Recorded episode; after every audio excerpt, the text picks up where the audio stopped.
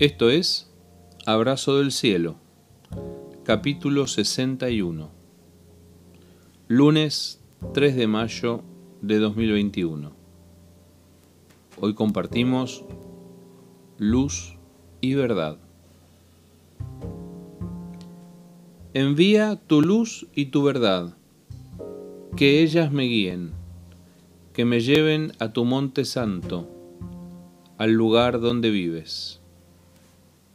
Salmo cuarenta y tres, versículo tres, en la Nueva Traducción Viviente. Buscando guía para su vida en momentos difíciles, el salmista pide a Dios con humildad. El Salmo cuarenta y tres es breve, son solo cinco versículos en nuestra Biblia, pero es suficiente para ver el drama que en ocasiones le toca vivir a la persona de fe. El clima de angustia y opresión es evidente. Gente inescrupulosa tramaba acusaciones sin fundamento, basadas en puras mentiras. No es casualidad que este salmo se refiera muchas veces a los padecimientos de nuestro Señor Jesucristo como un salmo mesiánico, anticipatorio de la experiencia del Hijo de Dios.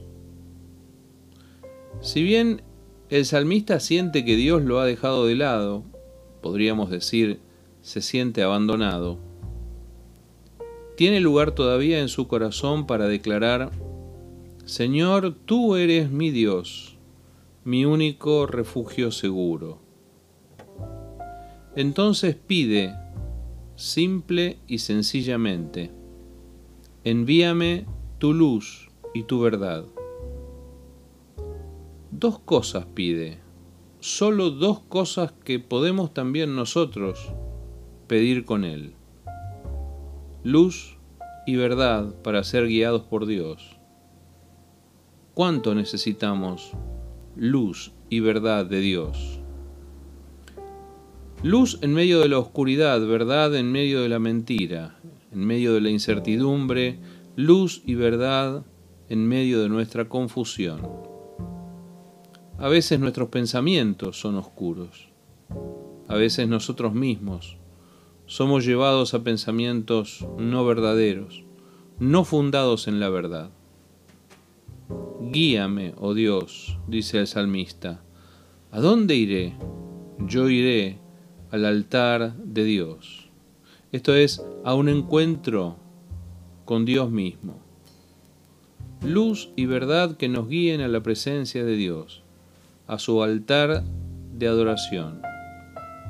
Es el lugar de comunión con Dios donde nuestro corazón desanimado encuentra esperanza y motivos renovados para alabar su nombre.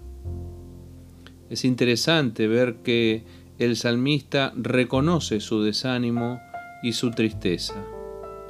¿Por qué estoy desanimado? ¿Por qué está tan triste mi corazón?, se pregunta. Pero aún así, decide poner su esperanza en Dios. Nuestra esperanza, estamos hablando de la fe y la esperanza en estos días, a veces es una decisión, no es casualidad. De ahí esa declaración poderosa: pondré mi esperanza en Dios, nuevamente lo alabaré, mi Salvador y mi Dios. Mi oración en este primer lunes de mayo es que Dios envíe a tu vida y a la mía de su luz y su verdad, y que ellas nos guíen al monte de Dios, a ese lugar elevado, a su misma presencia, al altar de Dios. Abrazo del cielo.